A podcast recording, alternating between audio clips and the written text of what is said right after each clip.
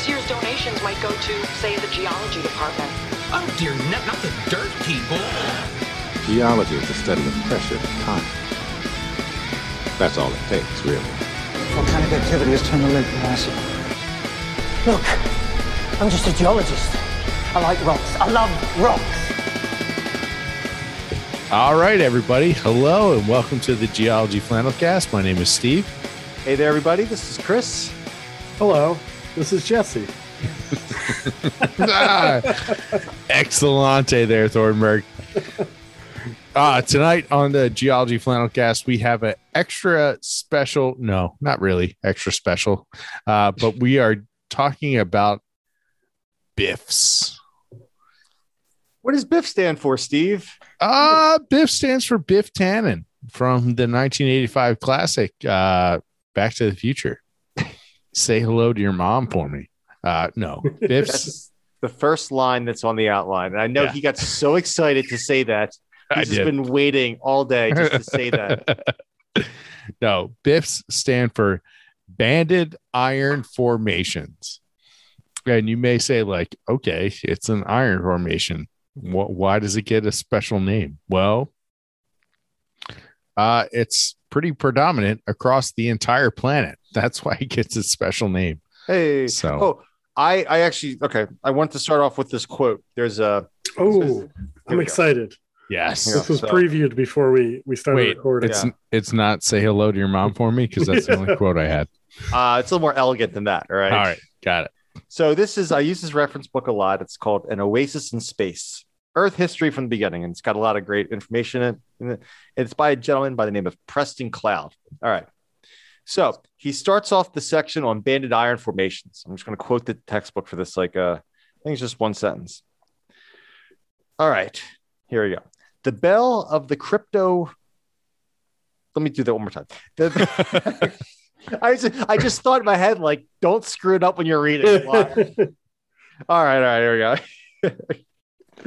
the bell of the cryptozoic rocks, beautiful much of the time and interesting all of the time, goes by the name of Banded Iron Formation, BIF for short.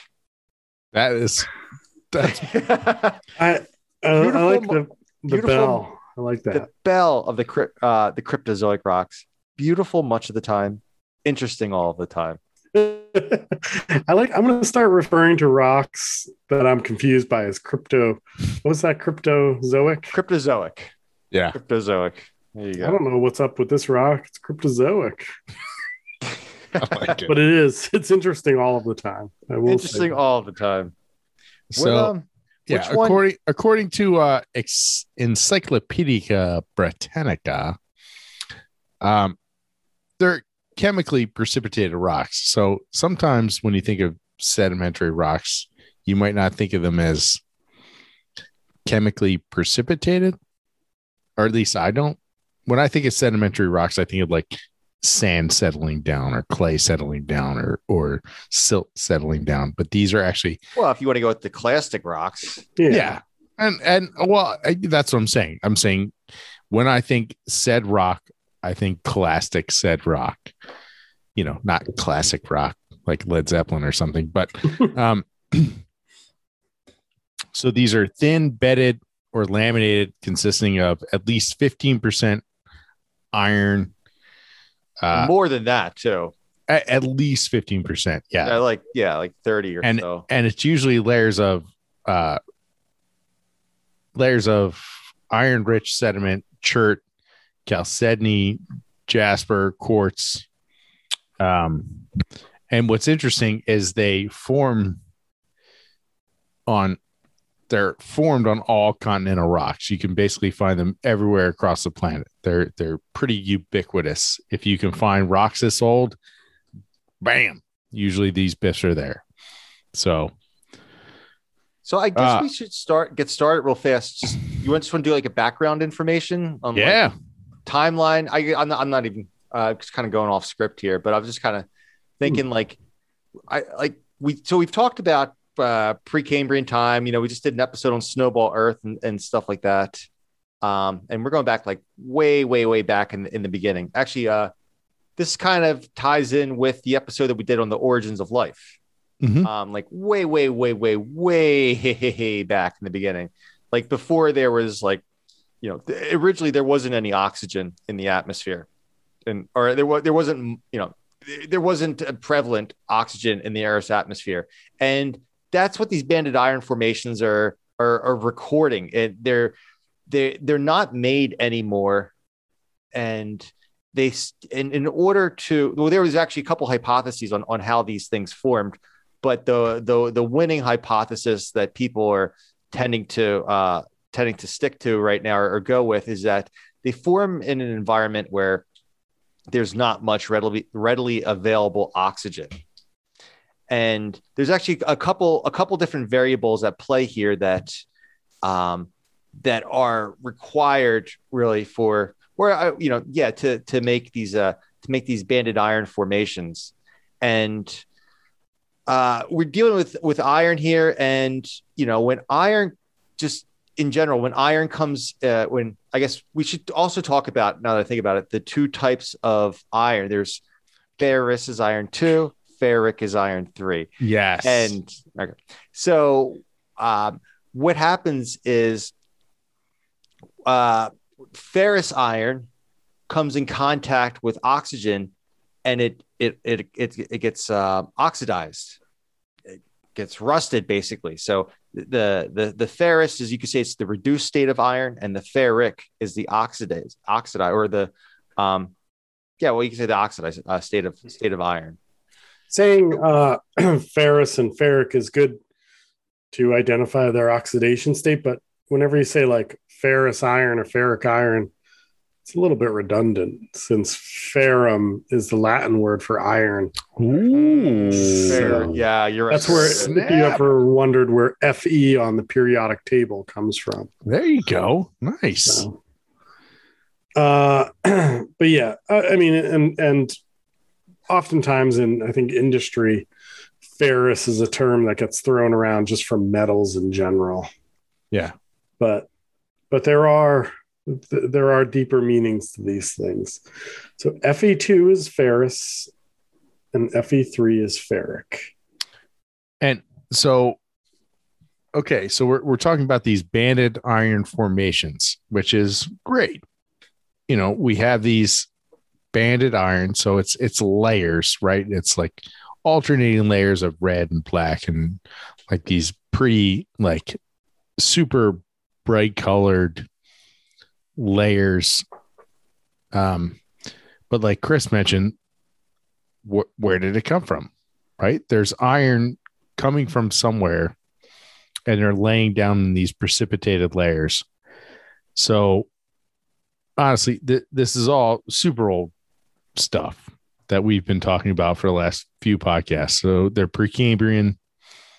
Um, we're talking 20. Go ahead.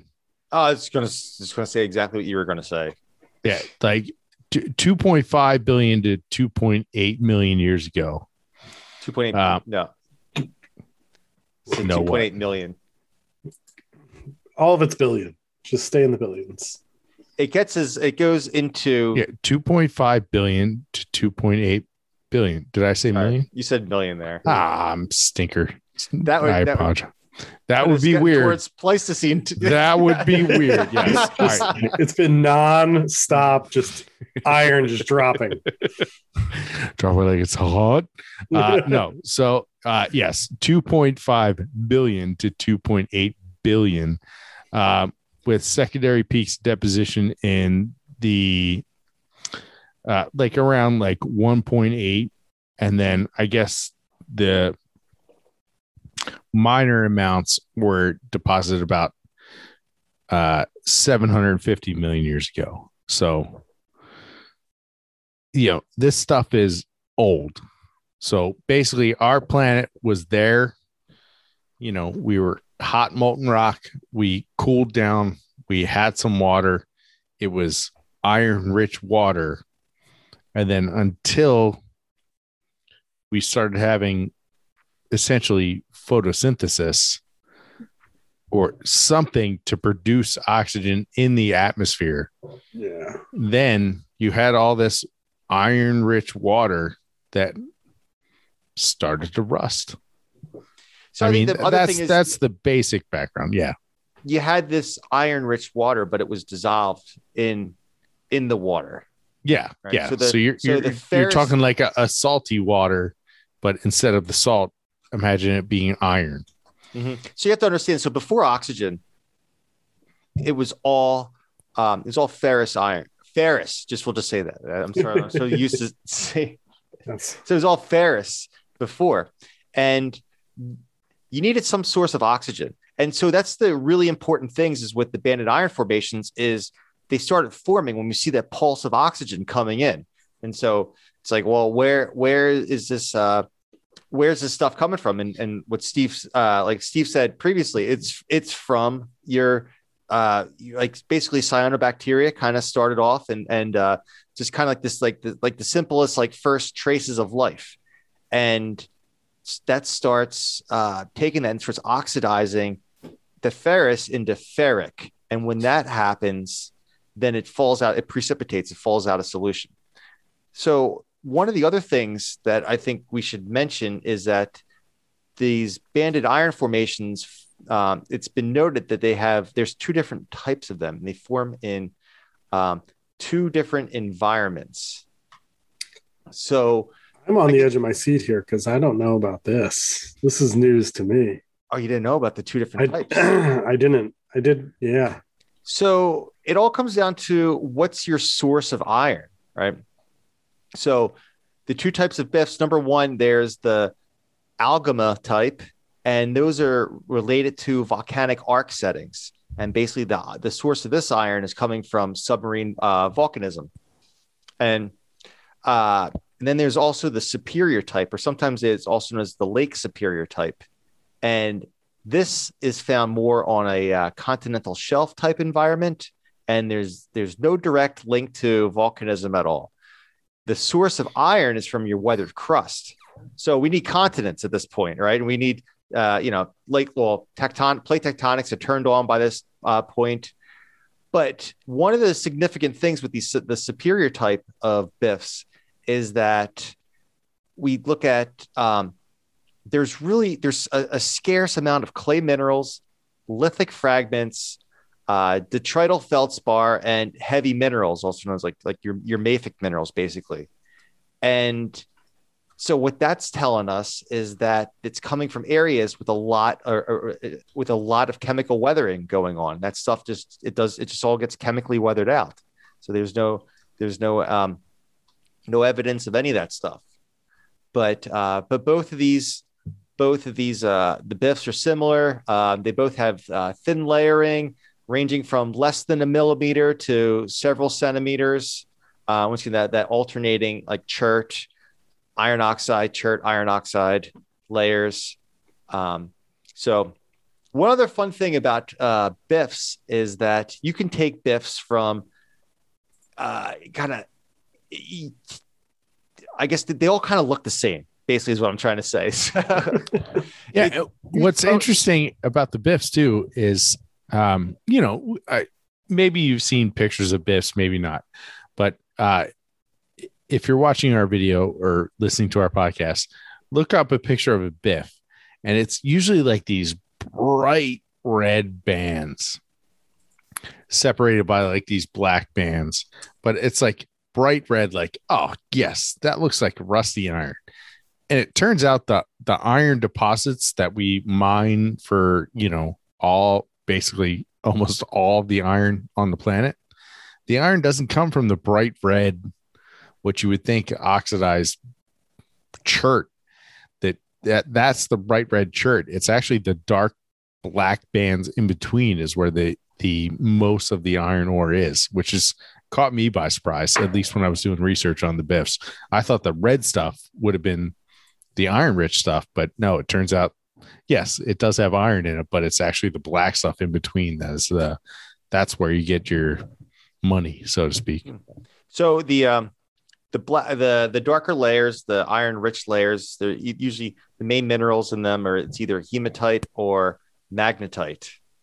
And uh, one of the without going into too much chemistry because I, it's it's Friday. we both had long weeks, and I don't know if any of us want to handle chemistry right now, but basically, uh, from uh, the research that I was looking up, the way that you get the magnetite forming is that the um, the the iron oxide comes in contact with some carbon, and that carbon basically pulls out some. Uh, it turns into CO two, right? When it comes in contact, you, you, you get CO two as a byproduct, and then you get magnetite forming as a result of that.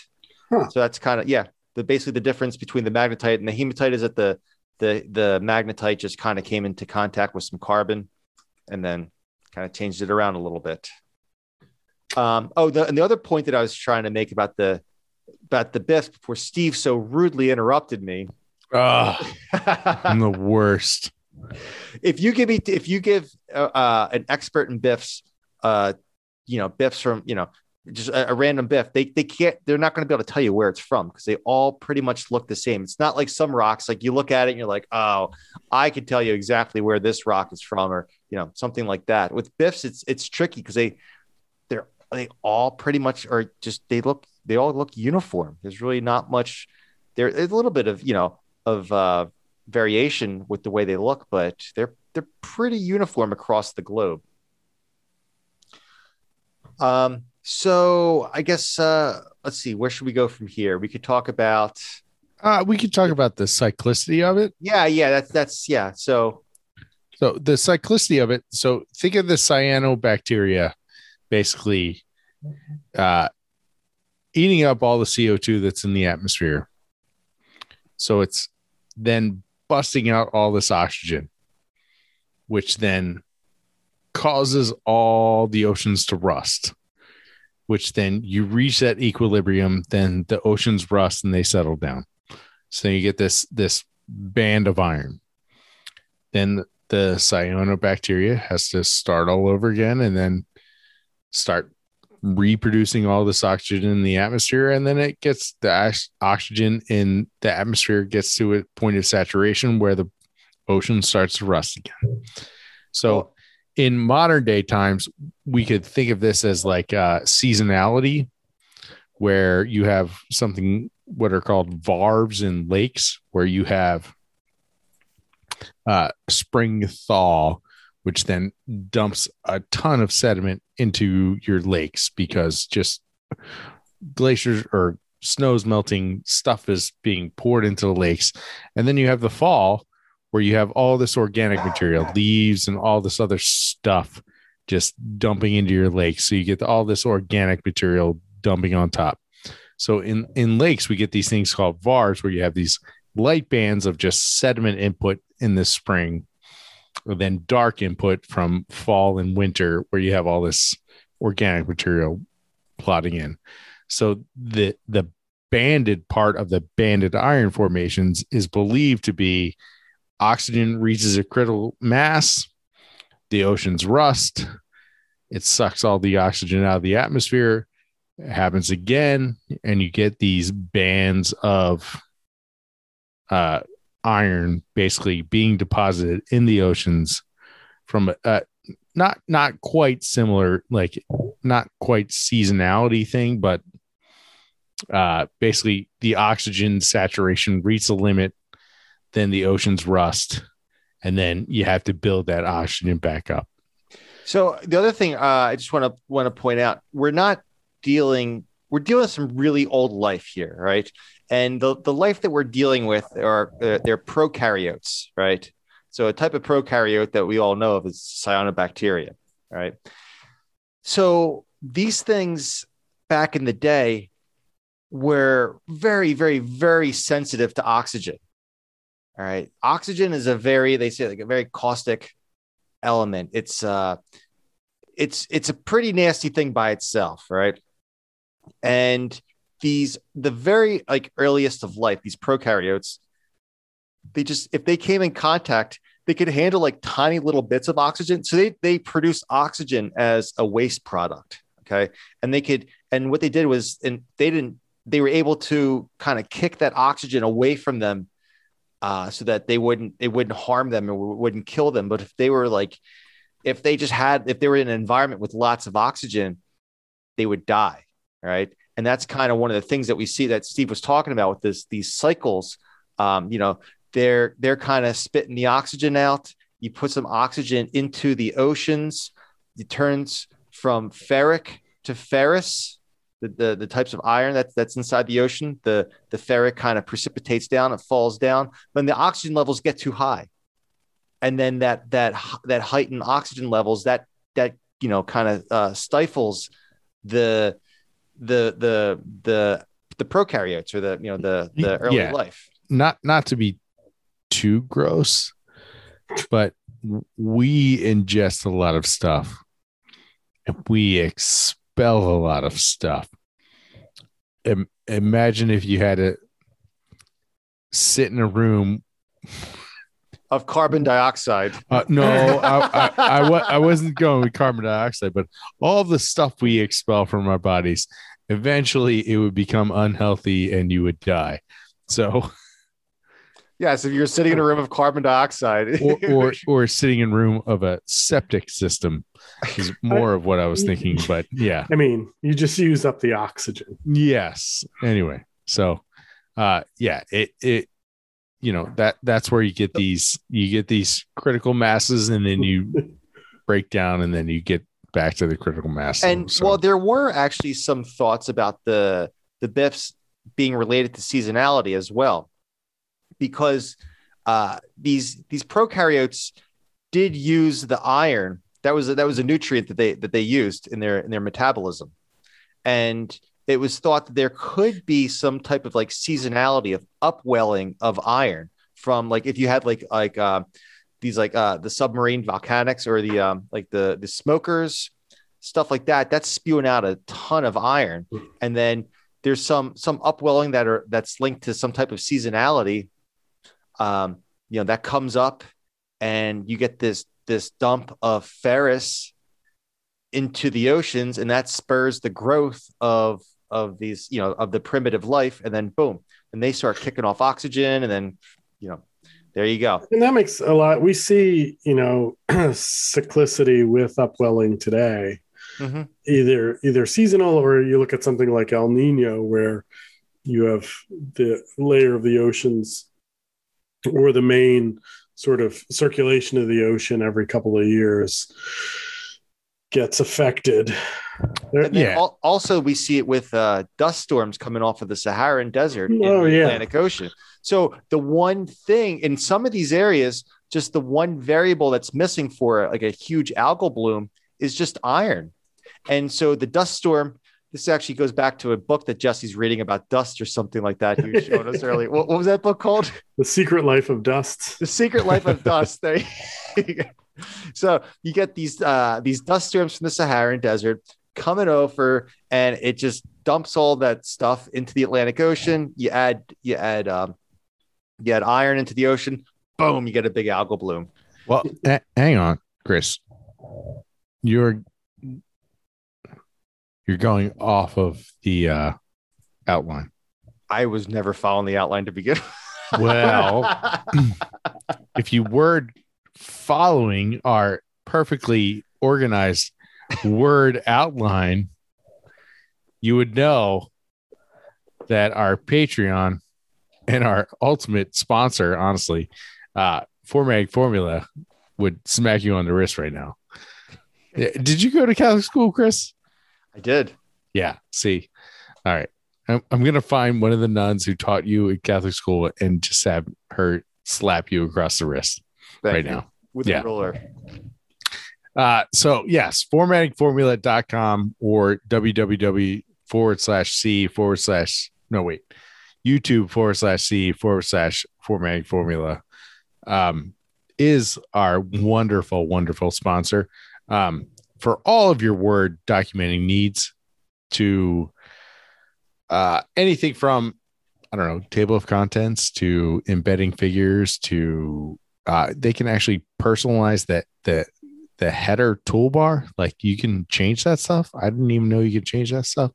All that stuff. Uh, formattingformula.com. They will help you out. They're excellent. But if you want to hire them to do your stuff, absolutely they can do it and they can do it fast and efficiently and awesome. But you can also go to you YouTube forward slash C forward slash formatting formula. Check out their videos. They can actually teach you how to do the stuff yourself. So, um, but even more importantly than that, make sure you tell them the geology flannelcast sent you because let's let's face it, they literally keep the lights on. So thank you, formatting formula. If you have any questions, please send them to us or send them to the formatting formula. We will help you out as best we can. Thank you. So back to dust. Oh, we're all just dust in the wind, Kansas. Let's, There- let's do it. There was uh there's some kind of going off topic, but it's a fun topic related to dust and iron. So it's still still on the uh, um, you know, on the agenda here. Uh in terms of like kind of halting climate change, right? Especially like the the warming climate.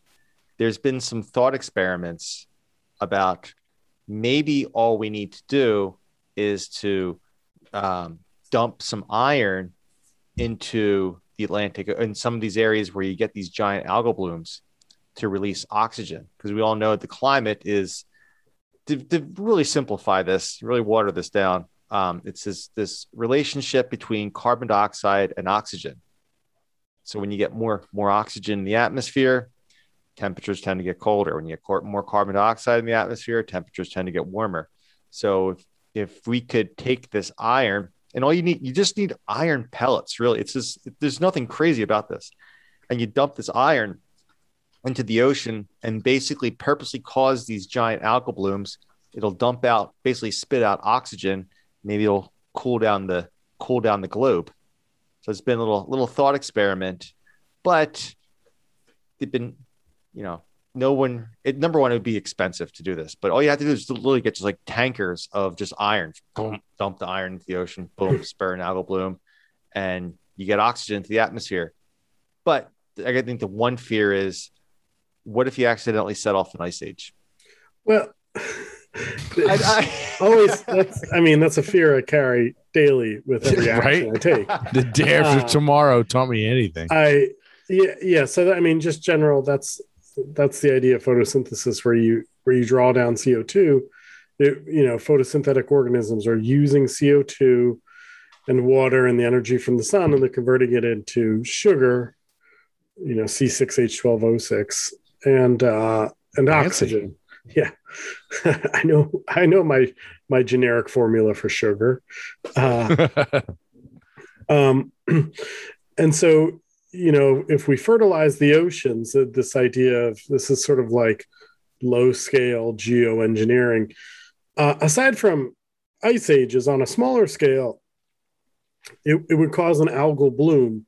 And algal blooms uh, in general are really bad for ecosystems where they yeah, happen they like kill everything. they kill they because they they um while they do produce oxygen um uh, al- algae overturns really quickly like it, it it grows really quickly but it dies really quickly. And so when it dies then bacteria breaks it down. And so algal blooms use a lot of oxygen that's in the water and actually cause anoxic conditions. And they can also poison any fish that are or any aquatic organisms. Um they they are also yeah they're just it's usually when you have an algal bloom it's bad. That's why if you look at say like um your your detergent for your um, laundry detergent you'll often see that it says that it's uh, phosphate free or free of phosphorus. And that's because phosphorus is, is one of the limiting um, nutrients that oftentimes uh, uh, uh, these algae look for. And so if it gets into waterways, it can cause algal blooms. And so we've taken it out of detergents to prevent this. And, you know, it, it's a big problem around agriculture too, because fertilizers have a lot of nitrates and a lot of phosphates, which uh, algae just loves. Causing the bloom and they're they're bad news so while it would be good for cooling off the planet it's probably bad for the, the ecosystem in general Yeah. also ice ages yeah, ice see. Well, and and there would be an irony. Uh, Ooh, that's a good use of iron. There's the- right there. Oh, nice Uh, pun. if if we if we recreated some of this this uh, fertilization with iron, these iron filings, so we're we're using biffs and we create a snowball Earth. We go in reverse. You know, where where biffs came at the end of the last snowball Earth. Let's do it. Huh? I, I should. I just want to give a real quick shout out when we talked about Snowball Earth last week. Uh, uh, Patreon and fan of the show, Vince really loved our pun. I think it was yours, Steve. Gondwana in sixty seconds. It was yours, Jesse. I was think it it? was yours. It was yeah. yours. Oh, no, no wonder I thought it was so hilarious.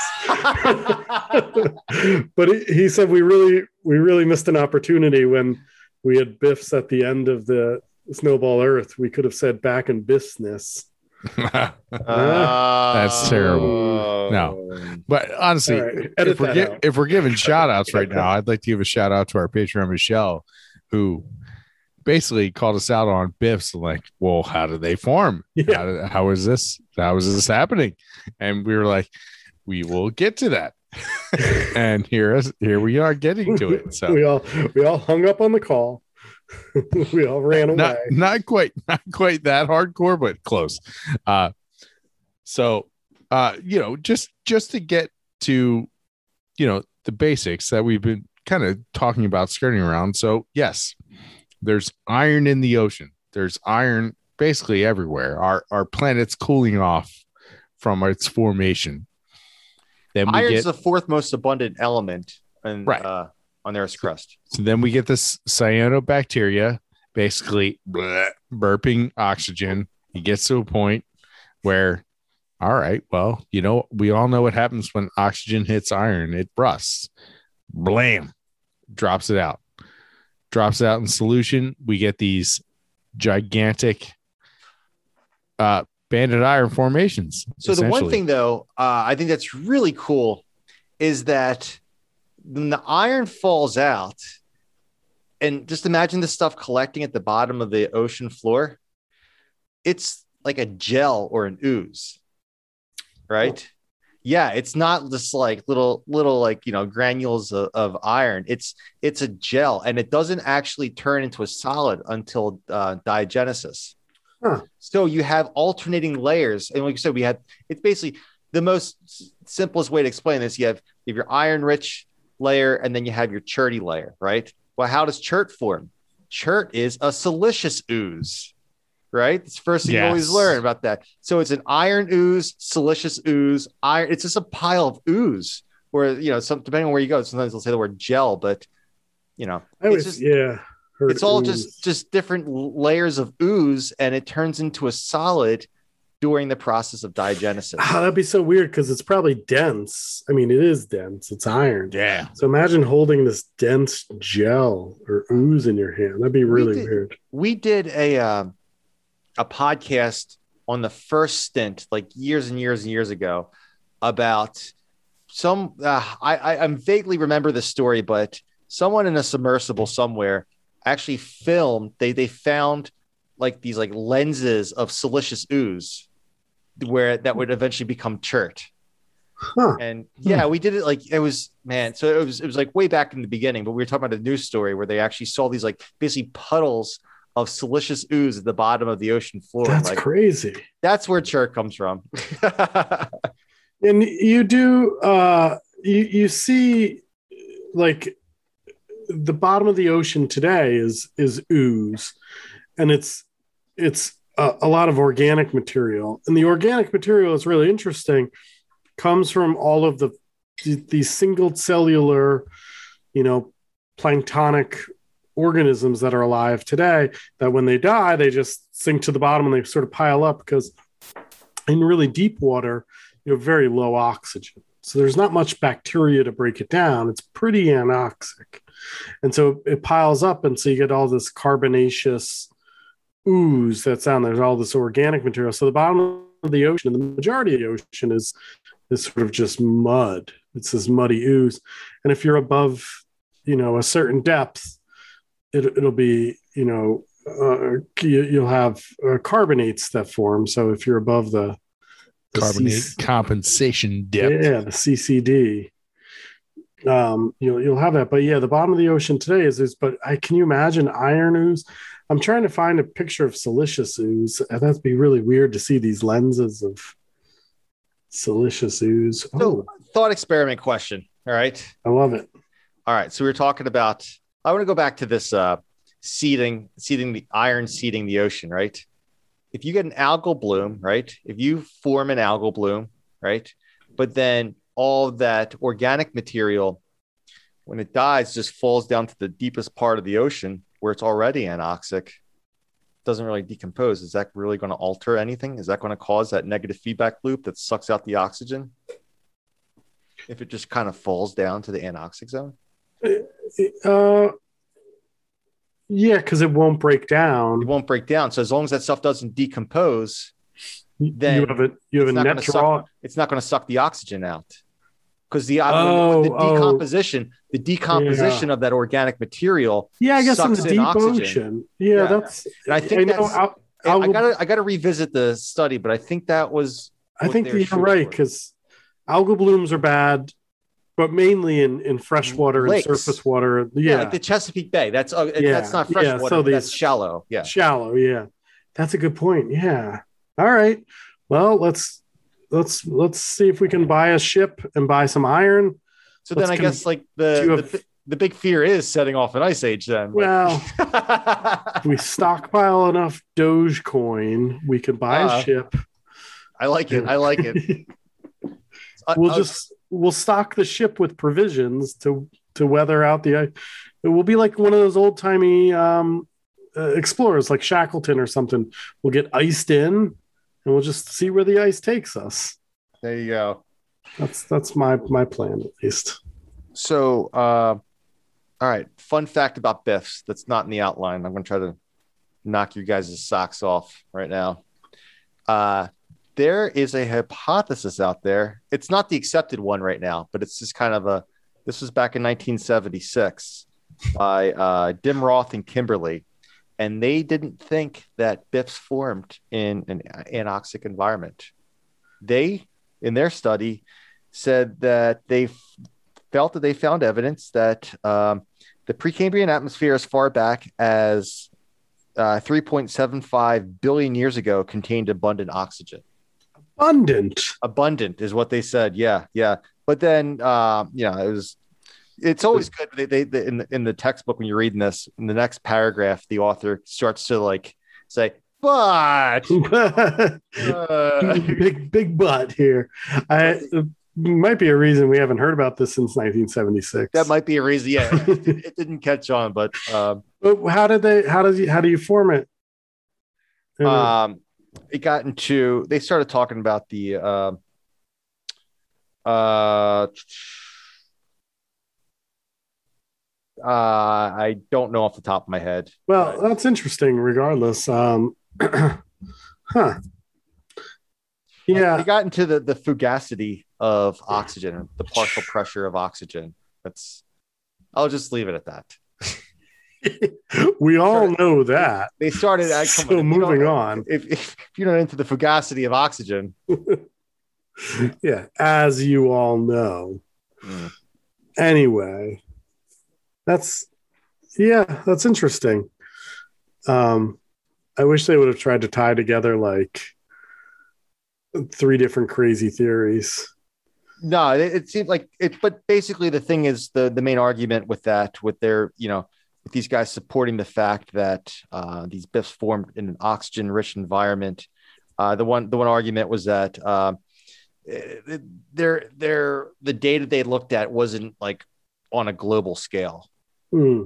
It was uh, yeah, it, it just it just didn't have a, a big enough data set, basically for it to be like, oh yeah, but so but yeah, so it's just a fun thing right there. I don't think that this formed in an oxygen rich environment, but it was just a.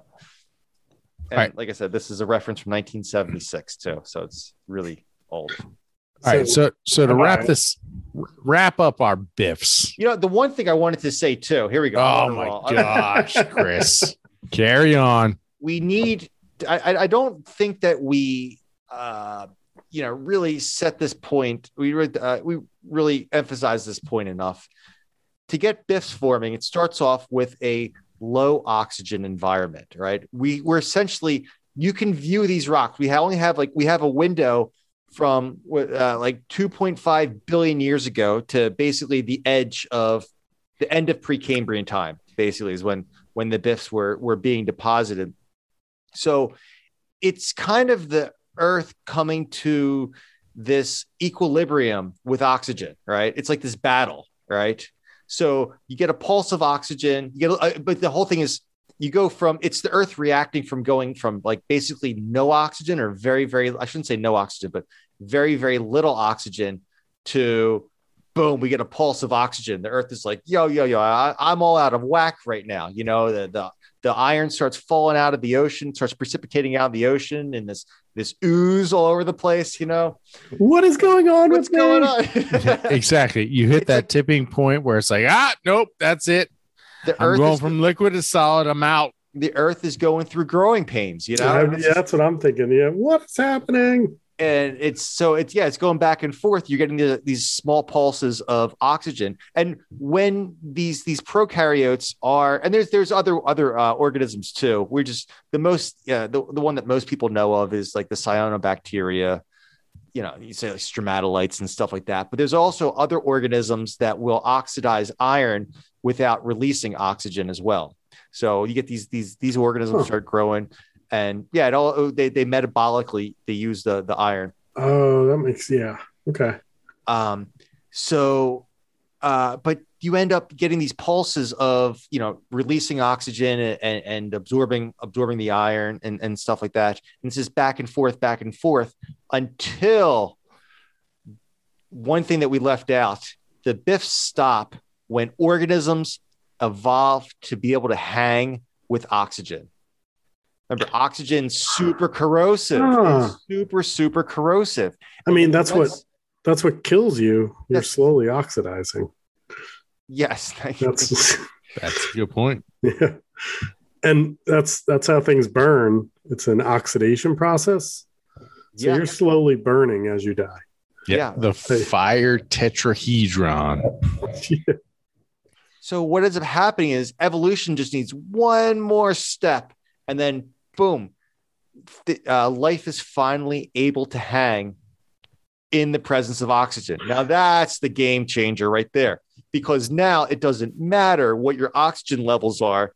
These organisms are using photosynthesis and they're just blah, just spitting out all this oxygen, and the oxygen eventually it, it, overcomes. You get a ton of oxygen in the ocean, and then it starts spilling out into the atmosphere. And so, what you're saying is life finds a way.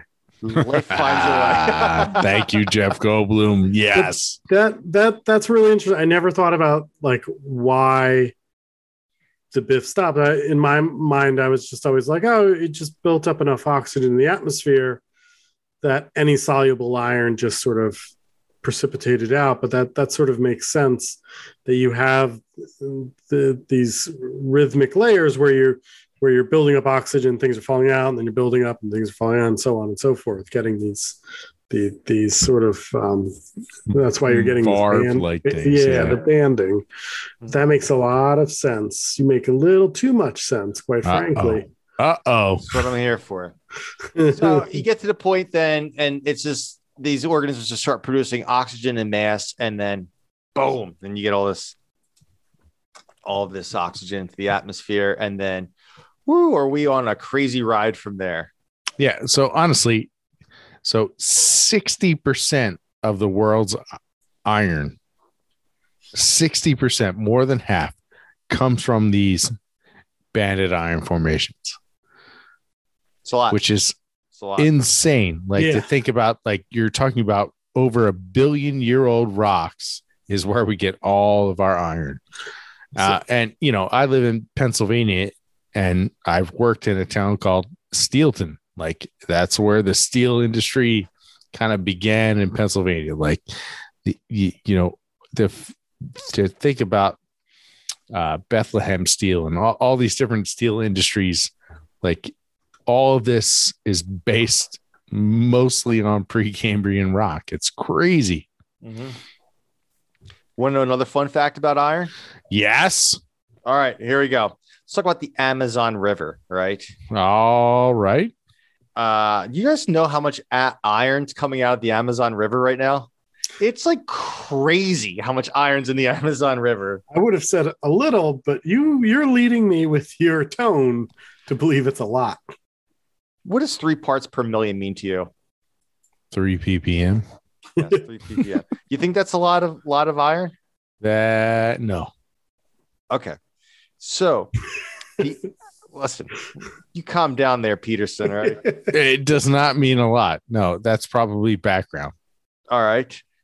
So the Amazon River, which has an iron content about three parts per million, in 176,000 years, will dump enough iron, ferric iron, to form the Biwabik iron formation that's in Minnesota. They mine the Biff, Yes. the big Biff formation. Basically, okay. So what I just said there is so 176,000 years, the Amazon River dumps enough iron out to form the Big Biff formation in Minnesota. That's it. I believe I believe that. 176,000 years. That's crazy. That's a lot. Yeah. I mean, so you you also bring up a good point in that like we these biffs you find them everywhere and they sort of look the same from the same time period, but there's not many rocks from that time period No. left. And so like the Great Lakes region, especially in in Michigan and, and Minnesota, are where we find the major biff deposits that uh, essentially we use for our um, as ore for for the steel industry. So that, that's kind of crazy here in the U.S. and North America, Hmm. And then you know we ship most of that overseas. Uh, I had a number here, and I'm trying to figure out the Great Lakes region. So I mean, up in Michigan, they call that the Iron Range. um, shoot, I, I had a number and I just totally lost it on how much that provides. It's in one of your tabs. It's in one of I have so many tabs. um oh here it is. In 2016 Minnesota uh, in in the the Biff deposit you're talking about accounted for 75% of all of US production. Woo, that's a lot. Yeah. And so you're saying we could just be getting that out of the Amazon. I so it's interesting uh, if I could tie it to industrial processes, which I love to do. Uh, BIFs form as a function of, of oxidation, right? So that forms the iron. And to actually get steel or get sort of pure steel, you need the Bessemer process. Tell me about the Bessemer process. Well, it's where you take hmm. iron ore and you have molten iron ore, and you, you basically use a blast furnace, which is where you oxidize it. So you, you're pumping in oxygen Good to old Frank Bessemer. yeah to essentially um, drive off any impurities like carbon and and and other things. So you, you take you know that that impure iron is what we call pig iron, which I don't know the the the the why it's called pig iron here, but I'm sure there's a good story. You don't need Somewhere. to know. Carry on. yeah, it was actually Henry Bessemer as well. Just Oh, I thought it was Frank. Damn. uh, Anyway, maybe he went by Frank. nope. Henry Bessemer. So I think uh, it's, we're pretty much getting to the end of all we can really talk about with Biffs here. Uh, I know, I But mean, but the basically stuff, the this process of life and you know it's it's incredible how cyclical these things are so this process of life of creating oxygen these cyanobacteria you know basically all right well we got we got this to deal with. We're gonna we're gonna take this co2 we're gonna break it down we're gonna we're gonna pump out o2 which you know whatever. And then bam rust the ocean to the point where all this iron starts coming out of the ocean then billions of years later, here we are on the planet being like, oh, look at this. We have all this iron straight up for us to mine and use and create the industrial revolution. And, you know, honestly, before that, the Bronze Age, like all, all, all these things, like it's, it's incredible how the planet evolves like this to get us to where we are now. It's crazy. Couldn't have said it better myself, Mr. P. Yeah. Always exciting. What was that first quote you had? Oh, Always interesting. Always. mostly always. beautiful. Always, oh, the be- the bell of the crypto cryptozoic rocks, beautiful much of the time and interesting all the time. Right. Yeah. Yeah. That's that pretty much goes for the final cast. Um, another couple of little yes, sure. A couple little fun facts here. Uh, the this is nuts. Seventy one percent of all the biffs that were you know have like greater than thirty percent iron, like the real heavy hitter, um, you know, iron deposits here. Seventy one percent of all the biffs formed two point five to two point two billion years ago. So within a 300 million year range, you get 71% of all the biffs being formed. And that accounts for four times 10 to the 14th tons. Wow. That's a big number. Yeah. a lot of iron. with, four with 14 zeros tons. Um, yeah. So there you have it. Anything else about biffs? Yeah, I I mean there is some there's it's it's interesting with Biffs, you know, one thing we didn't really get into is there's some thought that there was this early early-ish snowball like event associated with the Biffs because if you're driving if you're if you have during the great oxidation event where you where you evolve life to produce oxygen you're pulling all this CO2 down. That's going to cool off the planet. S- But the problem is, it's two and a half billion years ago. Our evidence is so very limited. Yeah. You know, you can't really say one way or the other. Nope. I looked at my calendar two and a half billion years ago. I was I was good. You, you, you weren't breaking out the parka? Nope. Nope. Oh, okay. Nope. It So- was spring like weather. Um, question for you guys. Uh oh. did you guys hear about uh so i know about like the youngest biffs kind of even go into like cambrian time a little bit. Basically it's for all intents and purposes like the biffs and or the the vast vast vast majority of the biffs uh you're at like geez 90 some odd percent of the biffs no more than that had already formed you know 2 billion years ago. And then it just kind of cuts off. And like steve said in the beginning of the podcast around um, 700 million years ago to the end of Precambrian time. You get a little pulse of biffs with the, the snowball earth stuff going on, about 2%. Snowball earth formed about 2% of, of all the biffs that um, the big the big iron um, deposits greater than 30%. But then this table that I'm looking at in this textbook says that 0.2% of all the biffs formed 330 million years I'm sorry, 370 million years ago. Huh. That, was- that was news to me seeing that table. I'm trying to think. I mean, it's a very, it's a relatively small amount, but um, I mean, so that's that's the end. What is that? End Devonian, and that there's a big um, there's a big uh, there's an extinction event there. The FF, Frasnian Famennian. Yeah. Oh, dude, beach right crack. Yeah, was was that? I I want to say that that's an ice age. I'm almost positive that's an ice age. did I say Yeah, I think so. So that that I wonder. little, couple little biffs forming from that thing? yeah, little mini biffs, Biff Juniors. I mean, we're only looking at uh, what do we got here? Uh, uh, 10 to the 12th tons. So Ah. still, it's a lot of tons. It was a couple of Amazon rivers. uh, I, I I can't do that math. Don't- the do the math there. Ah, Anyways, Biffs. There you have it, ladies and gentlemen. We covered it.